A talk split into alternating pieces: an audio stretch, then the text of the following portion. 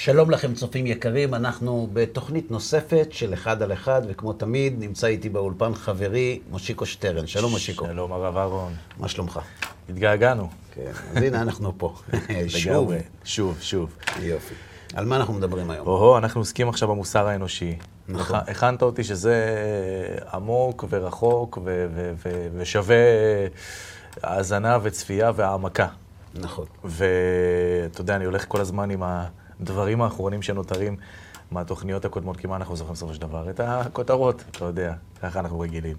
ולקחתי את הכותרות מהפעם הקודמת, ואני מתחיל להבין באמת על פי ה... אה, דברים שאתה אומר פה, והעובדות ההיסטוריות, והפילוסופים שאתה מצטט וזה, שוואלה, אי אפשר לסמוך, לסמוך על, על, על, על בני אנוש, בכלל, כאילו, בשום דרך וצורה, לא שינהיגו ולא שיובילו אותנו לשום מקום, ולא... זאת ההרגשה שיצאתי ממנה מהפעם הקודמת. ואז, אתה יודע, התחלתי לעשות לעצמי השוואות כאלה אל, אל הדור שלנו, למה קורה איתנו, מה קורה עם הדור הבא, מה קורה עם הנוער, מה קורה עם הדור הפוליטי הבא.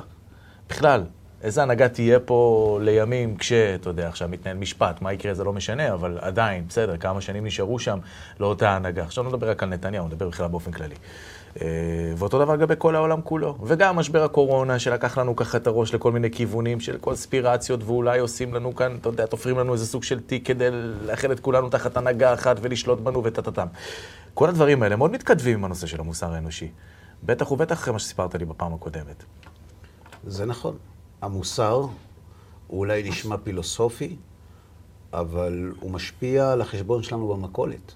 הוא, משפיע, הוא משפיע על כל, על, על כל תחום שבו היחיד פוגש את החברה, את הזולת.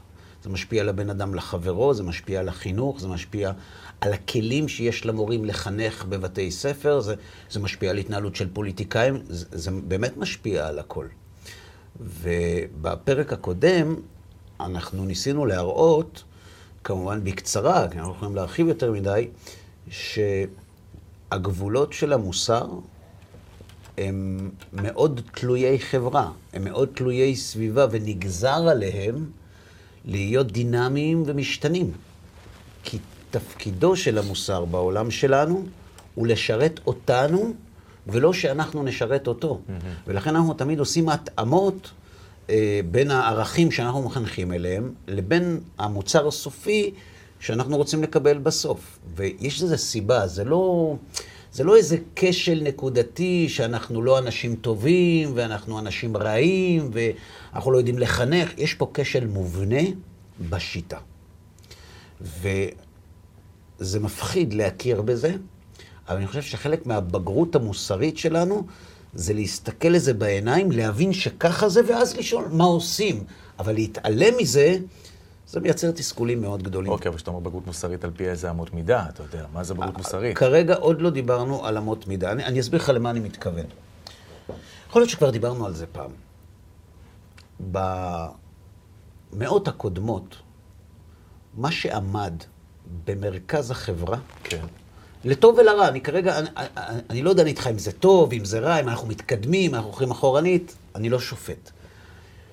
אבל עובדתית, בעבר, במרכז החברה לא עמד היחיד. עמד המלך, עמדה הדת, או עמד האידיאל. ואנשים קמו בבוקר, חיו את החיים שלהם סביב מה שנמצא במרכז החיים שלהם. אם זה המלך, אם זו הדת, ואם זה האידיאל. ואתה יכול לראות, בתחילת המאה ה-20, אנשים סגדו לאידיאלים. אנשים מתו בשביל אידיאלים. במלחמה בספרד, הקומוניזם, אה, הפשיזם ו- והנציונל סוציאליזם. זאת אומרת, אנשים, אנשים קמו בבוקר לחיות בשביל ערך, לחיות בשביל משהו. ובאמצע המאה ה-20, פחות או יותר, האנושות קלטה איזה חורבן האידיאלים הביאו על האנושות. נכון. ולכן זרקו את האידיאלים הצידה. שחטו אותם, קברו אותם, ובוואקום הכניסו משהו אחר, שהוא המוסר. שהוא האני. אה. אני. מה, אני לא מספיק טוב? אני. אמרו לנו שהרצון, בחברה הליברלית, ההומניסטית, שהרצון שלך הוא הדבר הכי קדוש. הכי קדוש בעולם. יפה. אף אחד לא ייגע בו. מותר לך לרצות מה שאתה רוצה, מותר לך לעשות מה שאתה רוצה, בתנאי אחד. שתקבל על עצמך שגם הרצונות של האנשים שסובבים אותך קדושים בדיוק כמו שלך. ולכן כל עוד אתה לא פוגע, מה שנקרא היום חייב ותן לחיות, כל עוד אתה לא פוגע בקדושת הרצון של האחרים, אף אחד לא יפגע בקדושת הרצון שלך, ואנחנו, החברה, פה כדי להגן על הרצון שלך ולתת לך לחשוב ולהגיד ולעשות מה שאתה רוצה, בלי לתת דין וחשבון לאף אחד. אתה רוצה? סימן שזה טוב. גם אם זה כותרת בעיתון, טוב למות בעד עצמנו. הכל. כן. אתה, מה שחשוב זה אתה. עכשיו, אם מה שחשוב זה אני, משפטים כמו טוב למות בעד ארצנו, לא כך מתאימים. נכון. ולכן היום קשה לחנך לזה. כי אני במרכז, עכשיו תסתכל, ברמה, ברמה המעשית, תינוק נולד. היום תינוק נולד, איך שהוא נולד הוא מקבל שדרוג לנסיך. עכשיו, יש לזה משמעויות. באורח החיים שלו, במר, במרכזיות שלו, בחיי המשפחה, ילד גדל, מה הוא מרגיש? שהוא מרכז הבית, אבא שלו ואמא שלו נלחמים, מי שיעשה לו רע, וקונים בשבילו, ועובדים בשביל שהוא יוכל ללכת לחוגים, ובאים מוקדם לא הביתה יודע, כדי... גם שמת לב לזה, הסתובבת בפארקים לאחרונה, ושמעת כמה פעמים ההורים אומרים לילד, אבא, בוא אבא. הם קוראים לילד אבא. והוא זה- קורא להם בשם הפרטי. זה טרנד עכשיו. כן? אמיתי. טוב, בסדר.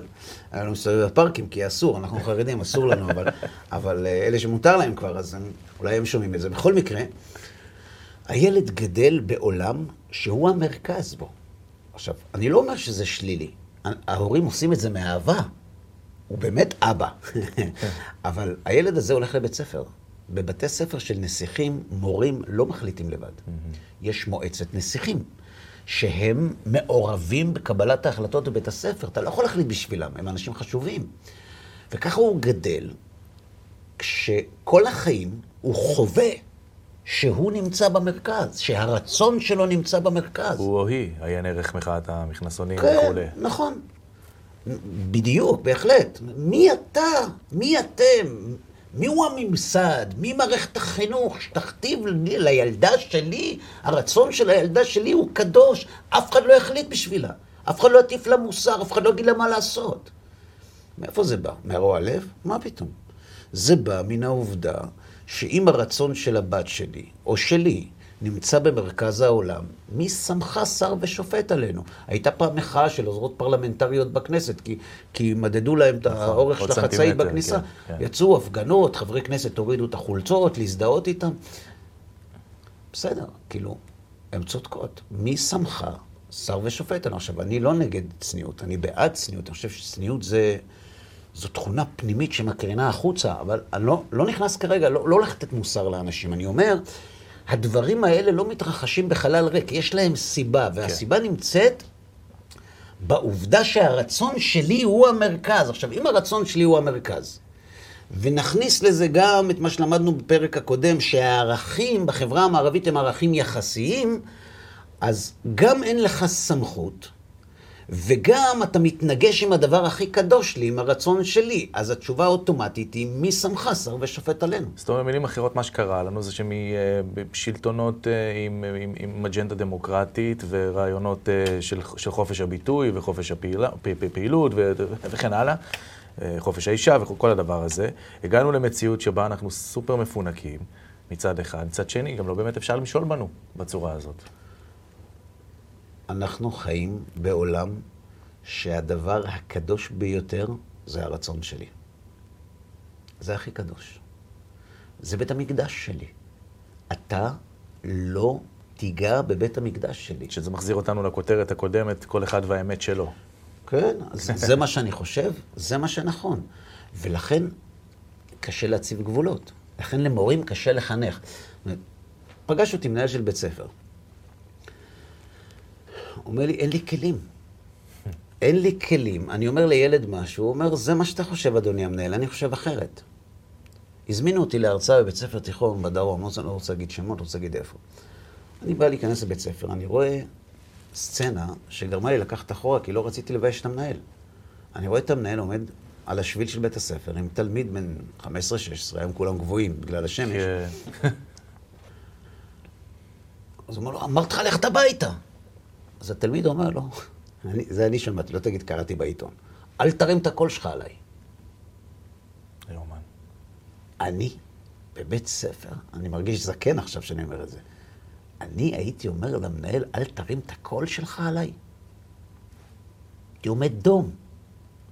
אז הוא אומר לו, אמרתי לך ללכת הביתה. אז הוא אומר, אם אתה מרים על היד, אני מביא לך פה משטרה.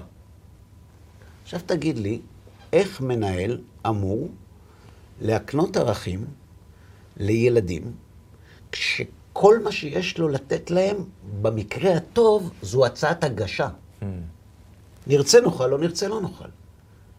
זה לא שהמורים היום לא טובים, זה לא שהמחנכים לא טובים. אין לנו סמכות להקנות ערכי מוסר לילדים. אנחנו יכולים להמליץ להם, אנחנו יכולים אה, לנהל איתם סימולציה, דיון, אבל אנחנו לא יכולים להגיד להם, זה נכון, זה לא נכון. כי אם אתה תגיד לו את זה, הוא יגיד לך, מי אמר? זו דעתך, מנהל. אני חושב אחרת. אבל את אותו דבר אנחנו רואים בכל החברה, אנחנו רואים את זה בצה"ל, בהתמודדות שלהם בכל מיני, מה, אתה יודע, אה, אה, עימותים כאלו ואחרים. אנחנו רואים את זה עם השוטרים. היום כל אדם שולף מצלמה, עומד מול השוטר, בוא נראה מה תעשה עכשיו. אתה יודע, זאת אומרת, הכל נהיה פה מין מציאות כזאת שבה כולם בסוף מפחדים מהתוצאה של מה שהם יעשו, לא באמת יודעים אם מותר להם או אסור להם. רגע, אני יכול, אני לא יכול, מה הנוהל עכשיו, יורים, לא יורים. אתה מבין? כל הדבר הזה נהיה איזה סוג של אה, בלבול אחד גדול אל מול הכותרת הזאת של חופש הביטוי, חופש ה... החופש הוא כלי עבודה חשוב למי שרוצה ליהנות בחיים. ואנחנו חיים בדור שהמטרה היא ליהנות בו. כי אם הרצון שלי במרכז, והרצון שלי מבקש עונג, זה לא משנה אם זה עונג אינטלקטואלי, עונג רגשי או עונג פיזי, עונג פיזי, אני במרכז. אתה לא תסגור לי תחבורה ציבורית בשבת, אתה לא תסגור לי את הרחובות, אתה לא תכריח אותי לאכול כשר, אתה לא תיגע ברצון שלי. יש לזה מחיר. Mm-hmm. המחיר, המחיר הוא חוסר היכולת לחנך לערכים. וזה כשל מובנה, זה לא איזה משהו טוב, אז אנחנו נעשה סיור מוחות, ואנחנו נחליט מה לעשות. גם בין הורים לילדים, אני נותן לך דוגמה. תאר לעצמך, ילדה אומרת לאימא שלה, אני חוזרת בארבע היום. היא אומרת לה, בסדר, חופש, צריך לעצור, עושים בארבע. היא אומרת לה, רגע, אבל איך את חוזרת בארבע אם עכשיו חמש וחצי? היא אומרת לה... בבוקר. בארבע. אז היא אומרת לה, על גופתי, את לא חוזרת בארבע, תגידי לי איזה מין ילדה. את יודעת מה זה ילדה שחוזרת בארבע, איך קוראים לה? מה זה הדבר הזה? היא אפילו לא מתרגשת. קודם כל היא יודעת שהתנצח. דבר שני, אומרת לה, אמא, מה, כאילו, מה העניין? מה פתאום, מה זה, מי מסתובב? איזה בנות מפוקפקות מסתובבות ברחוב בארבע? אמא, אם בארבע בבוקר מסתובבות בנות מפוקפקות ברחוב, איך את שולחת אותי ללמוד איתן? הרי את שלחת אותי לבית ספר הזה, והזעת שאני אגיע לבית ספר הזה, כי זה הבית הספר הכי טוב בעיר. וכולם חוזרות בארבע. וכולם חוזרות בארבע. אז למה את מקפחת אותי? את גורמת לי להיות דחויה בחברה, למה את עושה לי את זה?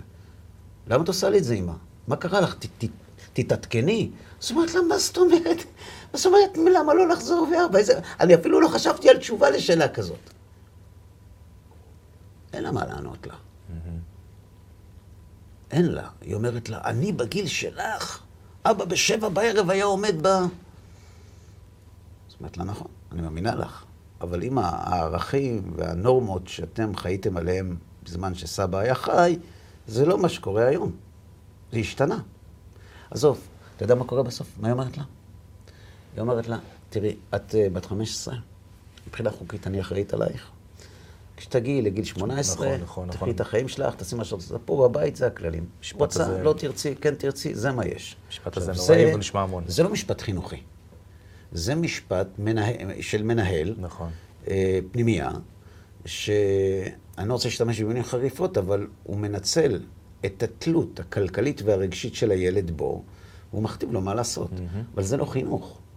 מה יקרה לילדה הזאת שתגיע לגיל 18? הדבר הראשון שתעשה זה לחזור בארבע בבוקר. נכון. כי להראות לאימא שלה שהיא מחליטה על עצמה. עכשיו, האימא הזאת לא מחנכת? בטח שהיא מחנכת. אבל אין לה כלים. אתה יכול להסביר לילדה למה ב-11 כן וב-1 לא? יש את איזה טעמת מידה הזאת שאיתה אנחנו קובעים מה נכון ומה לא נכון? לצערנו לא. אין. עכשיו תיקח את זה לכל תחום. תיקח את זה לתחום של צפייה במחשב. צפייה בטלוויזיה, צפייה בסרטים. עזוב, בואו ניקח דוגמה אחרת. לפני 90 שנה, אם אנשים היו רואים נשיקה בין איש ואישה בסרט, הם היו באים הצגה שנייה. אולי הייתה התפתחות. לאן זה התפתח? אנחנו לא באמת יודעים. אבל אפשר לשאול את הילדים, הם יודעים יותר טוב לאן זה התפתח. מדאיג. עזוב, לפני... אני יכול לספר לך לאן זה יתפתח, אם תרצה. אה, במסגרת המגבלות המוסריות שלהם. במסגרת המוגבלות המוסריות שלה, זה התפתח למקום שאני, כאבא מחנך, יש לי חמש בנות היום, והגילאים כבר מתחילים, מתחילים להיות מדאיגים, אתה יודע, שמונה זה כבר בכורה. אה, אני מצאתי את עצמי, עוד בימים שהיה לי כבלים וטלוויזיה בבית, עוד לא דתי בצורה כזאת שמחנך את הילדים בצורה דתית לחלוטין או משהו כזה, זאת אומרת, אתה יודע, היינו בסוג של תהליך. וטלוויזיה עוד הייתה חלק מה, מהיום-יום. שלנו, מהתרבות. שישי בצהריים, אני חוזר מיום פגישות בעבודה שלי, במשרד שלי, מזפזפ לי בערוץ, אני, להנאתי, מזפזפ לי בערוצים. נופל על ערוץ ברודקאסט מסחרי מוכר, ידוע, שידור חי מאיזשהו מצעד בתל אביב. והתמונה בשלוש בצהריים הייתה תמונה שאני חושב שבגיל הילדות שלך זה היה נחשב לפורנוגרפיה, ממש ברמות האלה. הבת שלי פורצת לי לדלת כהרגלה, אתה יודע, אבא, כזה. מצאתי את עצמי מכבה את הטלוויזיה בפחד אימים שהיא לא ראתה את התמונה הזאת, ובאותו הרגע הולך לאשתי ואומר לה, זהו, אנחנו מוציאים את זה מהבית. ממש בהחלטה של אותו הרגע, אבל הזעזוע הוא משהו שנצרב לי בזיכרון, ואמרתי לעצמי, בשם מה? אתה יודע, מושיקו, אני אגיד לך משהו. אני בטוח, עזוב עכשיו דתיים, חילונים, עזוב, אנחנו לא שם עכשיו. נכון. ברור לי לחלוטין שיש לא מעט הורים במדינת ישראל שמה שאתה מספר נצרב להם בתודעה. לא כולם עשו את מה שאתה עשית. כי יש הרבה אנשים שיודעים מה מועיל ומה מזיק לחינוך, אבל אין להם את החוסן הנפשי ואת המוכנות לשלם את המחיר. הרבי שלי אמר לי פעם, שהייתי בישיבה, אהרון, תענוג לא לוקחים, מחליפים. אתה לוקח מילד תענוג, אתה צריך לתת לו תענוג אחר. וכשאתה לוקח לילד טלוויזיה, אתה צריך לתת לו הרבה אבא ואימא. ואני לא בטוח שאנחנו מסוגלים או רוצים או מעוניינים לתת את הרבה אבא ואימא הזה לילדים שלנו. נכון. אז אנחנו יודעים שהבייביסיטר הזה, יש לו תופעות לוואי, ואנחנו אומרים, אין מה לעשות, כולם ככה. משלמים את המחיר. אי אפשר להילחם בתחנות רוח. אה, נשתדל, נקבע שעות לצפייה, נעקוב, נשים לב. קוד. כן, נשים קודים שהילדים ידעו, כן. וכולי. זאת אומרת, יש כאן בעיה. אבל אף אחד לא חשב לשים קוד על הערוץ הזה, שהוא ערוץ, אה, כמו שאמרתי, ברודקאסט מסחרי וידוע. נכון, אבל זה לא רק זה. כן. היום לילדים יש טלפונים. יש טלפונים סלולריים. יש, יש לך מושג מה הילדים רואים בטלפונים שלהם? להורים יש מושג מה הם רואים בטלפונים שלהם? עם מי הם מתכתבים בטלפונים שלהם? על מה הם מדברים בטלפונים שלהם? אתה לא יכול לעקוב אחרי זה. גם אם תרצה, אתה לא יכול. כן.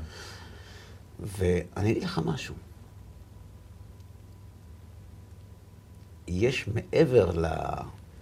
לבעיה המוסרית עם עצם התכנים, יש כאן בעיה הרבה יותר חמורה. החושים שלנו הם נשחקים. אתה משתמש הרבה עם הידיים, אתה מאבד תחושה. נכון. לפני 30-40 שנה עשו סרט, יש איזה במאי מטורף, שמי שראה את הסרט הזה, כמה לילות לא ישן. כמה לילות. וזה היה, זה, זה היה שם דבר של, של רוע. היצ'קוק. לא, לא. אוקיי. היום, תשים את זה לילדים, עשר שניות הם קמים הולכים החוצה. משעמם. אין, זה, זה לא זה. זאת אומרת, אם, אם אתה לא שובר את הסצנה כל שנייה וחצי, אתה מאבד את הילד. ויותר מזה, אמרו לי ילדים בבית ספר, מה אתה מדבר, הוא אומר לי? זה פה זה אמיתי, אתה רואה איך זה נכנס לו מפה, הכל נשפך לו מפה אמיתי. ילד בן 11. האמיתי עושה לו את זה. הריאליטי עושה לו את זה. אני אם הייתי רואה סרט של צ'רלי צ'פלין, או השמן והרזה, לא הייתי קם שעות מהכיסא. מי יראה את זה היום? זאת אומרת, יש כאן, אני לא קורא לזה הידרדרות, יש כאן שחיקה בעוצמת הריגוש של הילדים שלנו. ילד בן 12 היום, אתה יודע מה, 15, שלא תגיד אני קיצוני, ילד בן 15 היום, אין לחיים הרבה מה לחדש לו. יש רק דבר אחד, יותר חזק. עכשיו, כמה חזק אתה יכול לסובב כשאתה מגיע לחוק? כמה? הילדים שלנו מקדימים אותנו ביכולות טכנולוגיות שנות אור, והתכנים שהם צורכים הם תכנים עם עוצמה רגשית עצומה. וזה שוחק אותם בגיל צעיר. וזה אסון. עכשיו, אני לא מדבר כרגע ברמה דתית. אני לא מדבר האם התכנים הם כשרים או פסולים. אני מדבר על היכולת של האדם להתרגש, להזדעזע, להיות בשוק. אני זוכר שהיה את החטיפה של אה, שלושת הנערים, זיכרונם לברכה, השם ייקום דמם. כן. אז מישהו, אז היה, הייתה הקלטה, נכון? נכון. מישהו, כשדיברתי עם מישהו, לי, יש לי את ההקלטה, שומעים אותם, מדברים, ויש... רוצה לשמוע את זה? אמרתי לו, לא, אתה חבר שלי, למה אתה רוצה לתת לי את זה? אני, מה זה קשור? אתה לא מעודכן, אתה מסגור את העיניים? אמרתי, לא, לא, אני לא רוצה לסגור את העיניים. אבל אחרי שאני שומע דבר כזה של נערים, שאתה שומע איך, איך הורגים אותם, מה יזעזע אותי אחר כך? נכון. מה יזעזע אותי עוד? וזה נובע מכשל מובנה בשיטת המוסר שלנו. אין אין קו אדום. זאת אומרת, הקו נקבע תוך כדי תנועה ומשתנה תוך כדי תנועה. מצד שני, כמו שאמרת קודם, הטכנולוגיה הביאה את הילדים האלה למציאות שבה באמת הם מתקדמים איתנו שנות אור. עכשיו, כשמתקדמים איתנו שנות אור ויש להם וואטסאפ, לצורך העניין, שזה היום משהו נגיש מאוד לילדים, אה, אין שום בקרה. אף אחד לא יכול לבקר את זה גם, אתה מבין? זאת אומרת, גם אם תשים על זה מגה אפליקציה ששומרת על הילד, שלא ייכנס לצ'אטים, שמטים, כל מיני כאלה, כשיגיע אליו סרטון וואטסאפ או הקול של הילדים, של שלושת הנערים האלה שאתה מדבר עליהם, כאילו הילד ילחץ, הילד ילחץ כי הוא סקרן. צודק לגמרי. לכן, אנחנו מחפשים את הפתרון מתחת לפנס.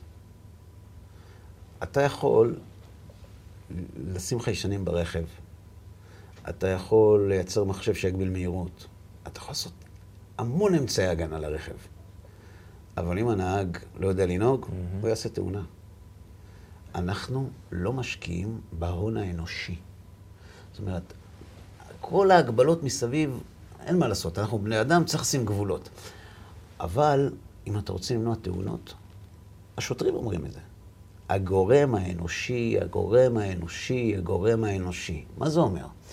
זה אומר שהניסיונות לשים אה, מעקב על הטלפון, לא פתרת את הבעיה. החינוך, הנחלת ערכי המוסר, היא הדבר הראשון שאנחנו צריכים לעשות. וכל עוד נתעסק רק מסביב, אנחנו נלחמים תחנות רוח. עכשיו, למה אנחנו מתעסקים, ב... למה מתעסקים במוסר? למה? כי אין לנו כלים.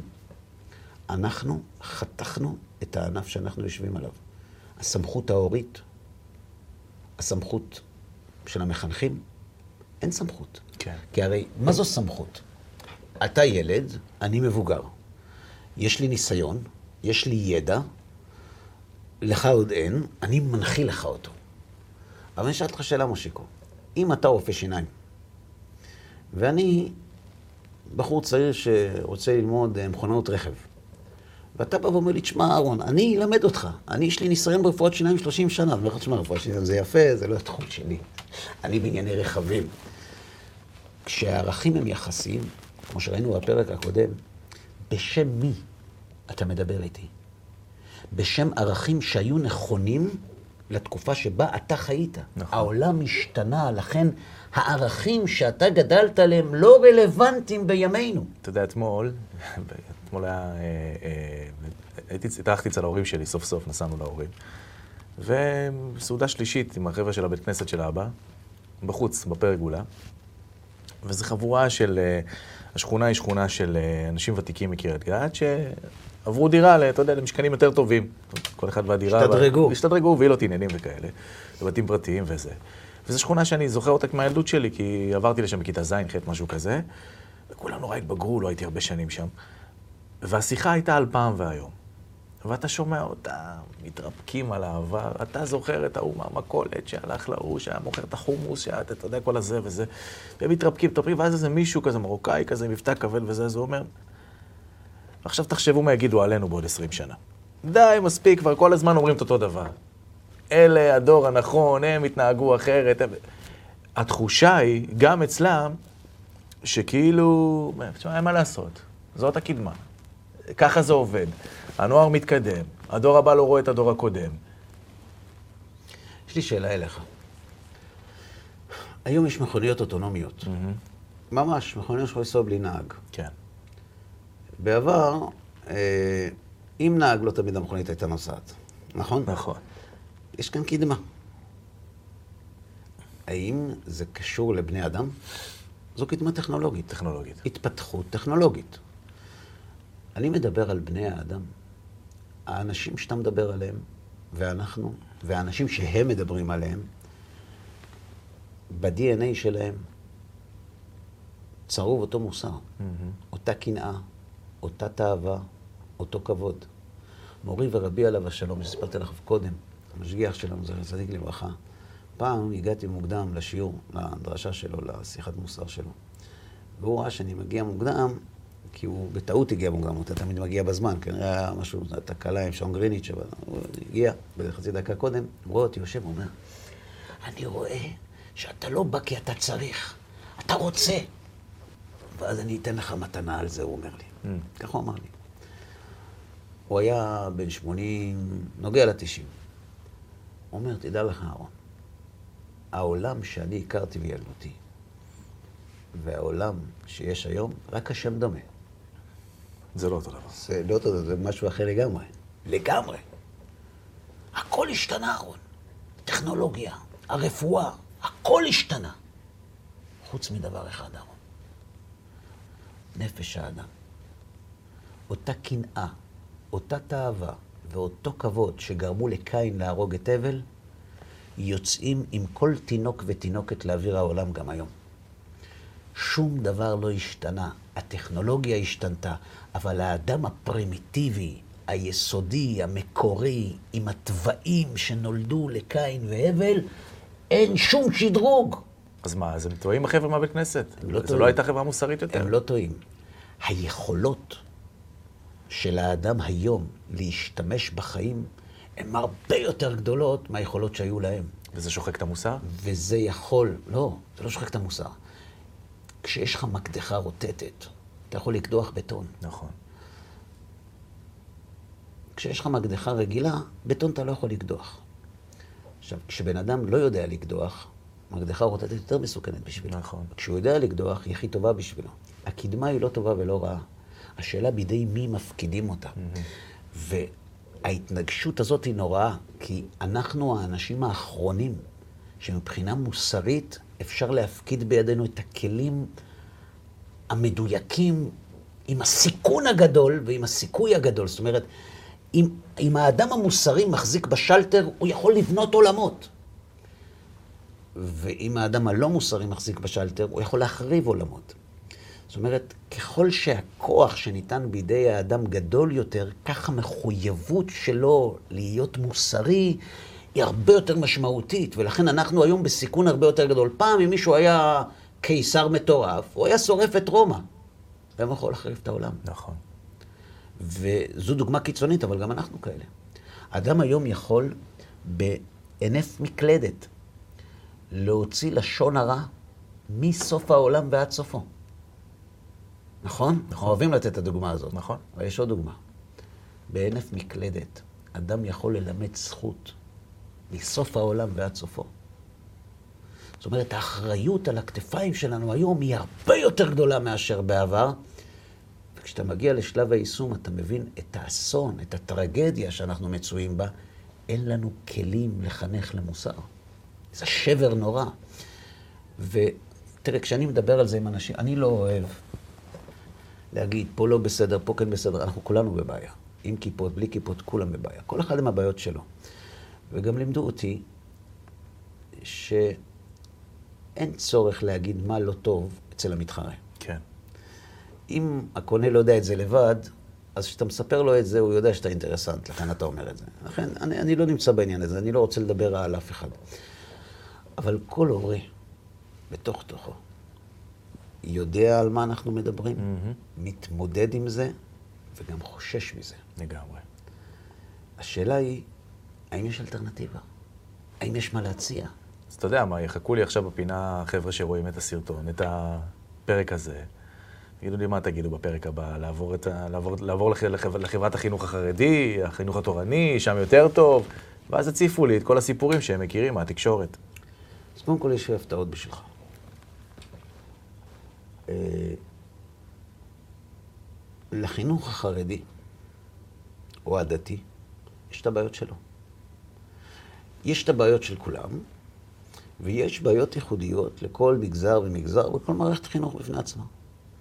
אני, אני לא מסתיר את זה, אני לא מסתיר את זה. יש לא מעט דברים בחברה שאני חי בה, אני נמנה עליה, שאני לא חושב שהם דברים טובים. יש לנו חולאים בחברה שלנו. אני לא משווק את החברה החרדית. ולכן, אתה לא תשמע ממני, תעביר את הילד שלך לחינוך חרדי. אתה לא תשמע את זה לא כי אני חושב שזה לא נכון. הילדים שלי כן מתחנכים שם. זה לא מתאים לכל אחד. זה צריך לבוא מהבן אדם, לא ממני. כן. אני לא צריך להטיף לזה. אבל אנחנו צריכים להבין איפה הנקודה נמצאת. אתה יכול למצוא את הפתרון בלי זה, עוד יותר טוב. אבל קודם כל נבין איפה הנקודה. איפה נוצר השינוי המהותי, לא של הרבה וקצת, לא של עוד מאותו דבר או פחות מאותו דבר. יש כאן משהו אחר, יש כאן תפיסה מהפכנית שונה לחלוטין. ברגע שהצבנו את הרצון של האדם במרכז, יש לזה השלכות שהיום אנחנו מתמודדים איתן. אז בעצם מה שאתה אומר פה, זה שאנחנו בדרך למקום לא טוב. כי הדור שמחנך, הוא. בעצמו נגוע. מושיקו, אתה פוגש אנשים, אתה מתעסק במוזיקה, אתה משדר ברדיו, אתה מנגן לאנשים בחתונות, אתה פוגש את האנשים, אתה פוגש אותם בכל מיני מצבים. אני צריך לספר לך מה קורה. לא, אתה יודע בעצמך מי הם אלילי הילדים? חד משמעית. אז אני שואל אותך, אלה הדמויות שאנחנו רוצים שהילדים, שלי, שהילדים שלנו יתחנכו לאורם? יש מי שיגידו לך שכן. אה, יעבור להם ילדים, אתה יודע. יכול להיות, הלוואי. הלוואי, אני לא נביא זעם. הלוואי שהם צודקים. אותנו לימדו, וכך גם הפסיכולוגיה טוענת, שהילדות מעצבת את האדם. חז"ל אומרים גירסא, זה לפני פרויד, גירסא דיינקותא לא במהרה משתכחה. מה שילד קולט בילדותו, מלווה אותו כל החיים. זה לא נעלם לשום מקום. אפשר להדחיק את זה, אז זה משפיע על כל החיים שלו. חוויות הילדות של הילד, תחשוב עליך ועליי, חוויות הילדות שלנו צרובות בנו, לטוב ולמוטב. ילד שהמורה פגע בו, העליב אותו, ילד שלא קיבל תשומת לב מההורים שלו, זה משפיע על כל החיים. על כל החיים זה משפיע. קשה להשתחרר מזה, זו עבודה קשה. מצד שני, מה תעשה? תסגור אותו. אני שמעתי אותך מספר באחד השיעורים שלך, שהיה לך איזה ויכוח עם מורה לדעתי או משהו כזה, שאמרת לה שלתל אביב אתה לא מביא את הילדים שלך, נכון, נכון? נכון. וגם אני כששמעתי את זה, אתה יודע, אמרתי, וואלה, ומה הוא חושב, שהם לא יצאו לתל אביב יום אחד לבד? הם יצאו. אבל כשאתה לוקח ילד שהוא דף חלק, שעוד אין לו מערכת חיסונית, חינוכית משלו, ואתה שם אותו בסביבה שהסיכון שהוא יקלוט דברים מבחוץ הוא מאוד מאוד גדול, ואין לו את הכלים, מערכת חיסון. אתה תיקח בן אדם אה, שעבר לו עלינו טיפולים, ומערכת החיסון שלו באפס, ואתה תחשוף אותו בקורונה. לקורונה, אנשים מבוגרים, אתה תחשוף אותם. רמת הסיכון היא עצומה. אתה שואל, מה, כל הבחורים הצעירים הולכים? נכון, היחסים שלהם חזקה יותר. אותו דבר גם כאן. חינוך זו מערכת מחסנת. כשהילד הוא קטן, כל דבר קטן משפיע עליו, ועוד אין לו מערכת חיסונית עצמית שלו, עוד אין, הוא עוד לא בנה, הוא, למה הוא נקרא נער? כי הוא מנוער, הוא פעם פה, פעם שם, הוא לא, הוא לא יציב. יפה. עכשיו, כשאתה לוקח נער כזה ומראה לו את כל מה שיש לעולם להציע, ועוד אין לו את כושר השיפוט העצמי להתמודד עם הדברים האלה. חז"ל אומרים, עבדה בהפקר הניחא ליה. כשאתה לוקח מישהו שאין לו מערכת ערכית, שזה עבד, תן לו הפקרות, זה מה ש... מה אכפת לו? חרב המבול. אתה היית מוכן להפקיד את המדינה בידיים של ילדים? ודאי שלא. לא, כי הם חיים את הרגע, הם לא חושבים קדימה. לכן, אנחנו מכירים בחולשה של הנפש שלנו, ולכן אנחנו מגינים על הילדים שלנו כשהם קטנים. כל אחד, אגב, לא רק בצ... בציבור החרדי, השאלה רק ממה מגינים. כן. גם הורים לא דתיים שומרים על הילדים וחממה נכון, לילדים, רק הם מתמקדים בדברים אחרים, אבל אין אבא שאומר, ילד בן חמש, תן לו לחוות, שילך, יראה, שיחליט לבד. איזה אבא אומר דבר כזה? אפילו לא אבא מאמץ. איזה אבא אומר דבר כזה? איזה? לכן, אני לא מתבייש להגיד, זה לא שאני לא סומך על החינוך. אני סומך על החינוך היהודי. אבל הילד עוד לא בשל להתמודד עם הצבע שהרחוב נותן. ואז מה? אתה יודע, אחד הרבנים שאני מקורב אליהם, אמר לי פעם על הבת שלו, שהיא שומעת בבית כל הזמן תורה וחסידות ושיעורים, ואתה יודע, וסעודות, והכל אווירה מאוד מאוד יידישקייטית. ויום אחד היא שמעה אותו אומר למישהו לשלוח לו ג'ימל. הוא הקריא לו את הכתובת, בג'ימל. ילדה בת חמש או שש. ואני אמר לו, אבא, מה זה ג'ימל? הוא אמר לי, שים לב מה קרה פה. היא שנים שומעת רק תורה וחסידות, ואבא שלה מדבר לידה רק את הדברים האלה. פעם אחת היא שמעה Gmail וזה נתפס לה. עכשיו היא שואלת אותי מה זה Gmail. מה אתה היית עונה לילדה? אני אומר לה ש Gmail זה אימייל. הייתי אומר לה בדיוק מה זה, כי אם אתה לא תגיד לה, מישהו אחר יגיד לה. אני אגיד לך משהו. אבא צריך להיות שקוף מול הילדים שלו. כי ילדים, יש להם עיניים של רנטגן. הם קולטים הכל. וכשאבא מסתיר משהו, רק שם הם נמצאים, ורק את זה הם מחפשים. הסקרנות של ילדים יותר חזקה משל ההורים, והם בסוף ידעו. אנחנו לא יכולים להסתיר מהילדים שלנו. אנחנו יכולים להגיד, זה ככה, זה ככה, זה בשביל העבודה, זה אבא, זה היא. כן, זה אפשר להגיד. אבל אה, כשילד שואל מה ההבדל בין תרנגול לתרנגולת, ואתה אומר, אם זה מקרקר זה תרנגול, ואם זה מקרקר זה תרנגולת, זה יפה בשביל הבדיחה, אבל זה לא עובד. אנחנו לא יכולים להסתיר מהילדים שלנו. גם אסור לנו. נכון. והייתי מסביר לילדה, כן, יש מייל היום, פעם היה ככה, היום זה ככה, אנחנו לא משתמשים בזה כי אין לנו אינטרנט בבית, אבל בעבודה של אבא כן יש אינטרנט, זה דרך היום לתקשר עם העולם.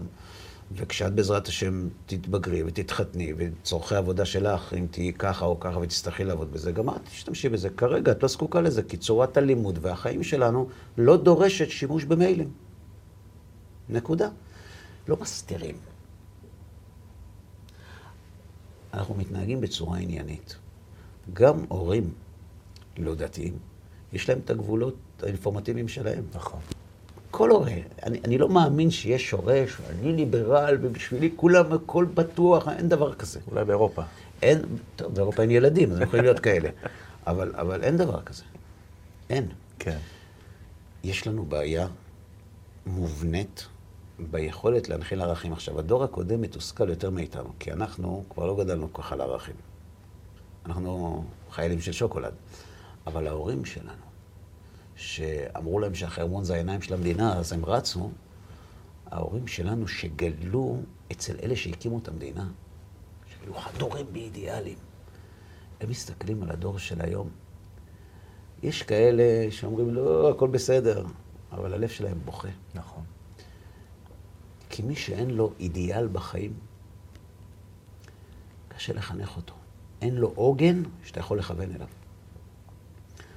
אז מה האלטרנטיבה? מה יש לנו להציע חוץ משבת ולבכות ולקונן ביחד על המצב? חד משמעית, מה?